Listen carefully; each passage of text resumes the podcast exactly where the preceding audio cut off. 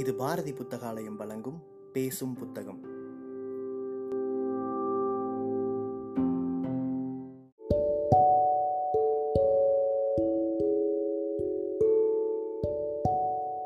Book day இணையதளத்தின் மூலமாக முன்னெடுக்கப்படும் வாசகர்களுக்கான வாசிப்பு போட்டியில் தேர்வான சிறுகதையை கேட்க இருக்கிறீர்கள்.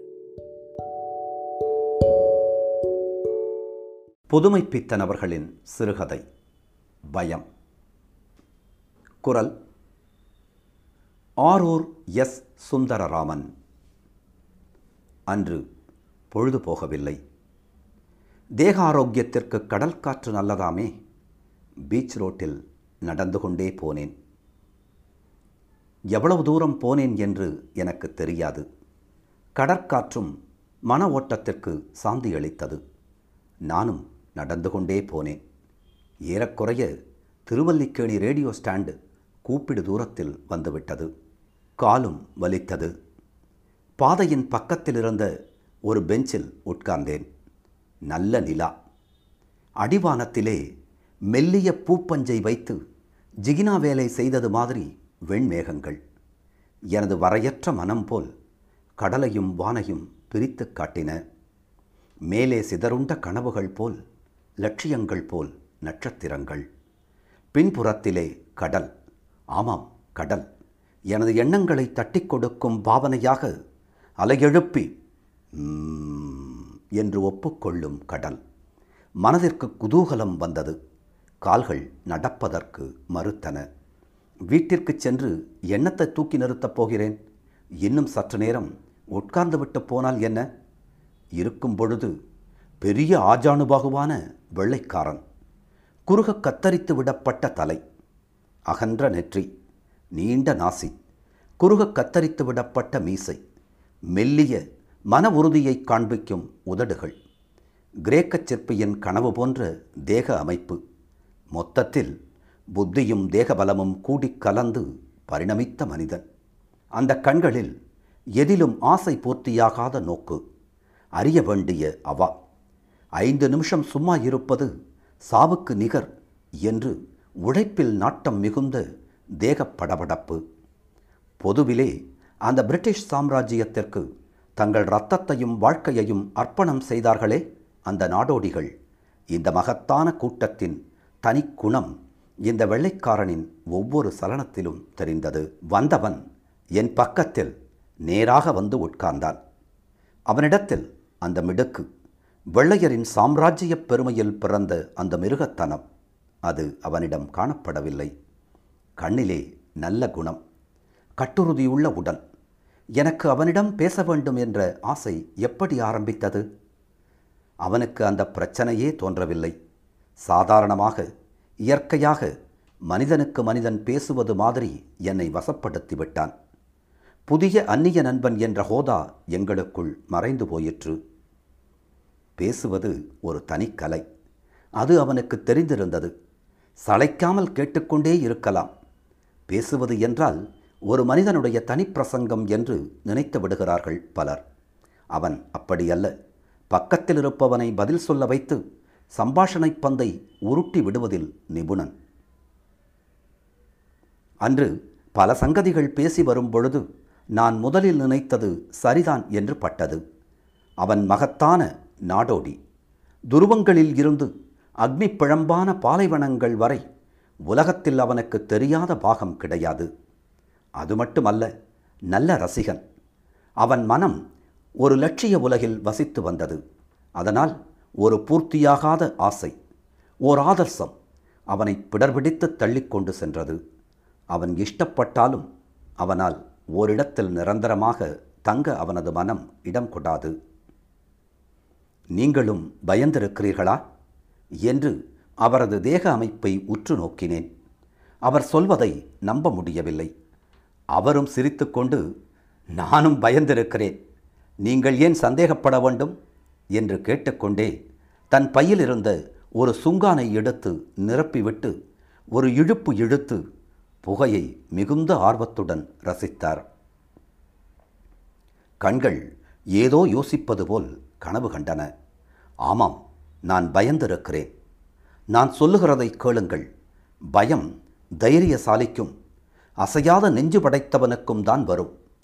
கோழைத்தனம் பயம் அல்ல பயம் மனதில் தோன்றும் ஒரு நடுக்க நினைப்பு. உள்ளத்தையே உயிரையே அப்படி குலுக்கி விடுகிறது. சாவு நிச்சயம் என்று நாம் எதிர்பார்க்கும் சமயத்தில் பயம் தோன்றாது. ஆமாம் தெரிந்த அபாயத்தில் பயம் தோன்றாது. அது எதிர்பாராத சம்பவங்களில் இன்னதென்று அறிய முடியாத ஒரு சக்தியின் சூழ்ச்சியில் மிகவும் சாதாரணமான தொந்தரவுகளில் வந்துவிடும். குண்டுக்கும் கத்திக்கும் அஞ்சாதவன் நள்ளிரவில் திடீரென்று பிசாசைக் கண்டால் பயம் புத்தியை வலிமையை சிதற அடிக்கும். பயம் இன்னதென்று தெரிந்து கொள்வான். எனக்கு பயம் என்றால் இன்னதென்று தெரியும். ஒரு தடவை பட்டப்பகலில் அது பத்து வருஷங்களுக்கு முந்தி அனுபவித்தேன். மற்றொரு தரம் போன டிசம்பரில் ஓர் ராத்திரியில் அனுபவித்தேன். ஆம் நான் எத்தனையோ தடவை யமனுடன் போராடியிருக்கிறேன். மனிதனுடைய மிருகத்தனத்தின் பேரில் எனது சக்தியால் வெற்றி பெற்றிருக்கிறேன். எத்தனை சண்டைகள் தரையிலும் கடலிலும் அவைகளில் ஒரு தடவையாவது பயந்தேனா? நான் பத்து வருஷங்களுக்கு முன் ஆப்பிரிக்காவிற்கு சென்றிருந்தேன். அங்கெல்லாம் உயிர் துச்சம். சாவிற்கு எப்பொழுதும் தயார். அதுதான் மனிதனுக்கு வரும் தீங்கிலெல்லாம் லேசானது என்று நினைக்கிறார்கள் அந்த பிரதேசத்தில் இருப்பவர்கள். அங்கு அந்த பாதுகாப்பற்ற இரவிலே கவலையற்ற தூக்கம். எங்களுக்கு எங்கள் நாட்டிலே அப்படியல்ல. ஒவ்வொரு வினாடியும் செத்துக்கொண்டிருக்கும் கோழைத்தனம். நீங்களே பாருங்களேன் மேல்நாட்டு அரசியல்களின் சந்தேகத்தை. ஆயுதம் படைகள் ஆயுதம் சந்தேகம் சந்தேகம் சற்று மௌனம். அப்பொழுது நடந்ததுதான் நான் தெற்கு ஊர் கால் பாலைவனத்தை கடந்து விட்டேன். உலகத்தில் உள்ள பிரதேசங்களிலே அது பார்க்க வேண்டிய இடம். பாலைவனம் என்றால் இந்த கடற்கரை ஓரத்திலே கோவணம் மாதிரி நீண்டு கிடக்கிறதே இப்படி இருக்குமென்றா நினைத்து கொண்டீர்? அது மணல் சமுத்திரம். எங்கு பார்த்தாலும் மணல் மணல் மணல். திடீரென்று ஒரு பேய்க்காற்று வந்தது என்று வைத்துக் கொள்ளுங்கள். அவ்வளவுதான். இவ்வளவு நேரம் செத்து கிடந்த மாதிரி இருந்த மணல் அலைமேல் அலையாக எழும்பி குவியும். அந்த எல்லையற்ற மௌனத்திலே மணல் மலைகள் பெரிதும் சின்னதுமாக இருக்கும். அதில் ஏறி ஏறி இறங்க வேண்டும். பாலைவனத்தை கடக்க வேண்டுமானால் அங்கே நிழலா. குதிரைகள் முட்டியளவு மணலில் புதைந்துதான் நடக்கும். களைப்பு என்பதற்கு அர்த்தம் அந்த குதிரைகளுக்கு தெரியும். அதில் ஏறிச் செல்ல வேண்டிய விதிபடைத்த மனிதனுக்கு தெரியும். அப்பொழுது நாங்கள் இருவர் சென்றோம். கூட நான்கு ஒட்டகங்கள் எங்களுடைய சாமான்களுக்கு. அதன் ஓட்டிகள் எங்களால் பேச முடியாது. அவ்வளவு நா வறட்சி. காணலினாலும் களைப்பினாலும் மூச்சு திணறுகிறது. திடீரென்று எங்களில் ஒருவன் பயந்து ஓலமிட்டான். நாங்கள் திடுக்கிட்டு நின்றோம். ஆமாம் திடுக்கிட்டு விட்டோம். அந்த பிரதேசத்திலே வழி தவறிய பிரயாணிகளுக்குத்தான் அந்த காரணம் சொல்ல முடியாத நிகழ்ச்சி தெரியும். எங்கோ கிட்டத்தான். எவ்வளவு கிட்டவென்று எங்களுக்கு தெரியவில்லை. ஒரு முரசொலி. அதற்குத்தான் பாலையின் முரசு என்று பெயர். முதலில் காதுகளை துளைக்கும்படியாக மனது இடிந்து சுக்கலாகப் போகும்படியாக கேட்டது. சற்று நேரம் ஒன்றுமில்லை. பிறகு அந்த சாவின் அறிகுறியான பயங்கரமான மௌனத்தை விருட்டி எல்லையற்ற வானத்தை நிறைத்து முழங்கியது அந்த முரசொலி. ஒட்டகைக்கார அராபியர்கள் ஐயோ மரணம் நெருங்கிவிட்டது என்று கூவினார்கள். அவர்கள் கூவி முடியவில்லை. என்னுடைய நண்பன் குதிரையிலிருந்து விழுந்தான். சூரிய கிரணத்தினால் தாக்கப்பட்டு அவனை உயிர்ப்பிக்க வெகு கஷ்டப்பட்டோம். முரசொலி டம் டம் டம் டம் என்று காதை துளைத்தது. எனது இறந்த நண்பனை கூர்ந்து கவனித்தேன். பயம் தோன்றியது. பயம். நெஞ்சை அப்படியே அமுக்கி உயிரை கசக்கிவிடும் பயம். அதற்கு சந்தேகமில்லை. பயம்தான். சுற்றி நாலு புறமும் மணற்குன்றுகள். ஜன சஞ்சாரத்திற்கும் எங்களுக்கும் இடையே இருநூறு மைல் எனது நண்பன் இறந்து போனான். நான் எப்பொழுதோ அந்த முரசு அதன் காரணம் என்ன என்று நான் கேட்டேன். பலர் பலவிதமாகச் சொல்கிறார்கள். காரணம் என்னவென்று சொல்லுவது? தூரத்தில் உள்ள மேளங்களின் சப்தம் காற்றில் கலந்து எதிரொலிக்கிறது என்கிறார்கள். அங்கிருக்கும் ஒருவித பனையின் ஓலை சலசலப்பதின் சப்தம் என்கிறார்கள். உண்மையில் அது காணல் இருக்கிறதே அது மாதிரி ஒளியின் சப்தமயக்கம். பிறகுதான் சயின்ஸ் படி அது எந்த காரணத்தினால் உண்டானது என்று தெரிந்து கொண்டேன். பயந்தது நிச்சயம். இன்னொரு தடவை பயந்தேனே அது பிரான்ஸ் தேசத்து காடுகளில். அன்று இரவு வெகு சீக்கிரம் வந்துவிட்டது. அவ்வளவு மேகம் நல்ல மழைக்காலம். அப்பொழுது எனக்கு வழிகாட்டியாக ஒரு குடியானவன் வந்தான். வானத்திலே மேகங்கள் ஒன்றை ஒன்று பிடர்பிடித்து தள்ளிக்கொண்டு ஓடின. காற்று சண்டனாக வந்துவிட்டது. மரங்கள் தலைவிரித்தாடின மரக்கிளைகள் பரிதாபகரமாக பயங்கரமாக முக்கி முணங்கிக் கொண்டு உருமின. என்ன கம்பளிச்சட்டை போட்டுக்கொண்டு இருந்தும் குளிர் எலும்பை தாக்கியது. இனிமேல் செல்ல முடியாது என்று கண்டு பக்கத்தில் இருந்த ஒரு காவல்காரனின் குடிசைக்கு அழைத்துச் சென்றான். அந்த காவல்காரன் இரண்டு வருஷத்திற்கு முன் ஒரு திருடனை சுட்டுக் கொன்றவன். அதிலிருந்து அந்த திருடனுடைய பேய் வந்து அவனை தொல்லை செய்வது மாதிரி அவனுக்கு ஒரு பிராந்தி பயம். அவனுடன் அவனுடைய இரண்டு புத்திரர்களும் அவர்களுடைய மனைவிகளுடன் வசித்து வருகிறார்கள். இது அந்த குடியானவன் எனக்கு போகும் பொழுது கூறினான். இருள் அதிகமாகிவிட்டதால் எனக்கு ஒன்றும் தெரியவில்லை. கடைசியாக தூரத்திலே சற்று வெளிச்சம். நெருங்கினோம். ஒரு குடிசை கொஞ்சம் பெரியதுதான். வழிகாட்டி கதவை தட்டினான். உள்ளிருந்து பயத்தினால் திக்குமுக்கடித்த ஒரு குரல் யார் என்று கேட்டது. குடியானவன் பதில் சொல்ல கதவு திறந்தது. உள்ளே சென்றோம். நான் உள்ளே கண்ட காட்சியை ஒரு நாளும் மறக்க முடியாது. அந்த அறையின் நடுவில் பஞ்சு வெட்டி போல் நரைத்த ஒரு கிழவன் கையில் குண்டு போட்ட துப்பாக்கியுடன் நின்றான். இரண்டு முரடர்கள் கையில் கோடரியை ஏந்திய வண்ணம் நின்றார்கள். சற்று தூரத்தில் வெளிச்சம் படாத இருட்டு பாகத்தில் இரண்டு பெண்கள் சுவரின் பக்கமாக திரும்பி முழங்காலில் நின்று கொண்டிருந்தார்கள். திடீரென்று கிழவன் பெண்களை பார்த்து எனது சௌகரியத்துக்கு ஒரு அறையை சுத்தம் செய்யச் சொன்னான். அவர்கள் அசையவில்லை.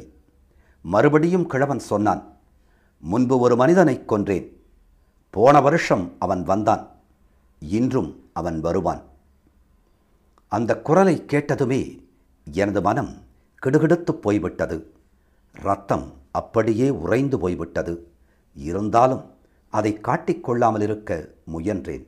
முடியவில்லை. கதவு பக்கத்தில் ஒரு சடை நாய் படுத்துறங்கிற்று அதற்கு இந்த பயம் தெரியுமா? வெளியே சண்ட மாறுதம் மழையும் காற்றும் சொல்ல முடியவில்லை. திடீரென்று சட்டச்சட சடா என்று ஓர் இடி முழக்கம். கண்ணை வெட்டும் மின்னல் சாத்தான் உடனே பிரசன்னமாயிருந்தாலும் ஆச்சரியப்பட்டிருக்க மாட்டேன். அங்கிருந்தவர்கள் எல்லாம் ஏதோ மந்திர சக்தியில் கட்டுப்பட்டவர்கள் போல எதையோ எதிர்பார்ப்பவர்கள் போல கவனித்துக் கொண்டிருந்தார்கள். வெகு தூரம் நடந்ததினால் களைப்பு இவர்களை தேற்றுவதற்கு எடுத்துக்கொண்ட சிரமம் எல்லாம் சேர்ந்து எனக்கு தூக்கத்தை வருவித்தது. படுக்கப் போக எழுந்தேன். அப்பொழுது அந்த கிழக்காவல்காரன் ஒரே பாய்ச்சலில் துப்பாக்கியை எடுத்துக்கொண்டு அதோ வந்துவிட்டான் வந்துவிட்டான் காத்திருக்கிறேன் என்று குக்குரல் இட்டான். உடனே பெண்களும் ஓடிப்போய் முன்போல் சுவருடன் ஒட்டி நின்றார்கள். கிழவனுடைய புத்திரர்கள் மறுபடியும் கோடாலியை தூக்கிக் கொண்டார்கள். அவர்களை சமாதானப்படுத்த முயன்றேன். அப்பொழுது அந்த நாய் விழித்துக்கொண்டு பயங்கரமாக ஊழையிட்டது அது ஏறக்குறைய மனிதனுடைய குரல் மாதிரி இருந்தது. எல்லாரும் அந்த நாயையே கவனித்தோம். அசையாமல் நின்று கொண்டு எங்கள் கண்களுக்கு தெரியாத எதையோ எதிர்நோக்குவது போல் தெரிந்தது. அதற்கு மயிர் எல்லாம் சிலிர்த்து நின்றது. எனக்கு வழிகாட்டி வந்த குடியானவன் நாய்க்கு தெரிகிறது நாய்க்கு தெரிகிறது என்று கூப்பாடு போட்டான்.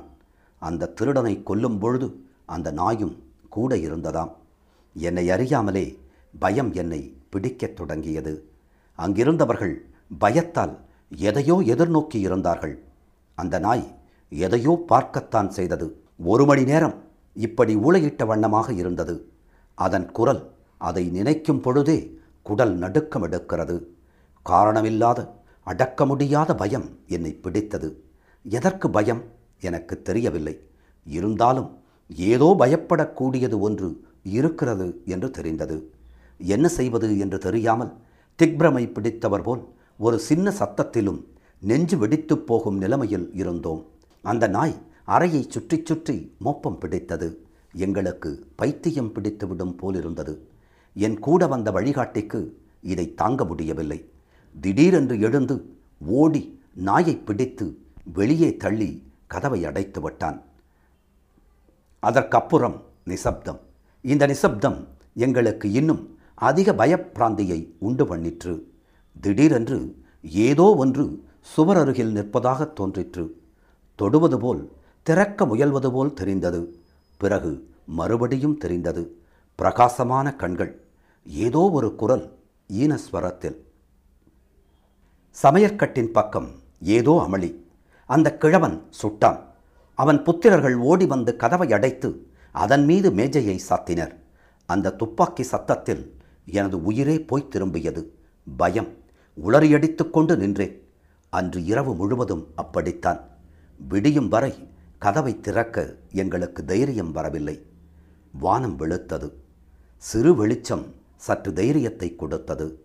வெளியே சென்றோம். அந்த நாய்தான் வாயில் குண்டுபட்டு சுவரடியில் இறந்து கிடக்கிறது. அந்த வெள்ளைக்கார நண்பர் சற்று மௌனமாக இருந்தார். பிறகு மனப்பிராந்தி இருக்கிறதே அதைப் போன்ற பயம் வேறு கிடையாது என்றார்.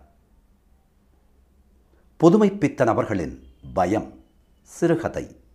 குரல் ஆரூர் எஸ். சுந்தரராமன்.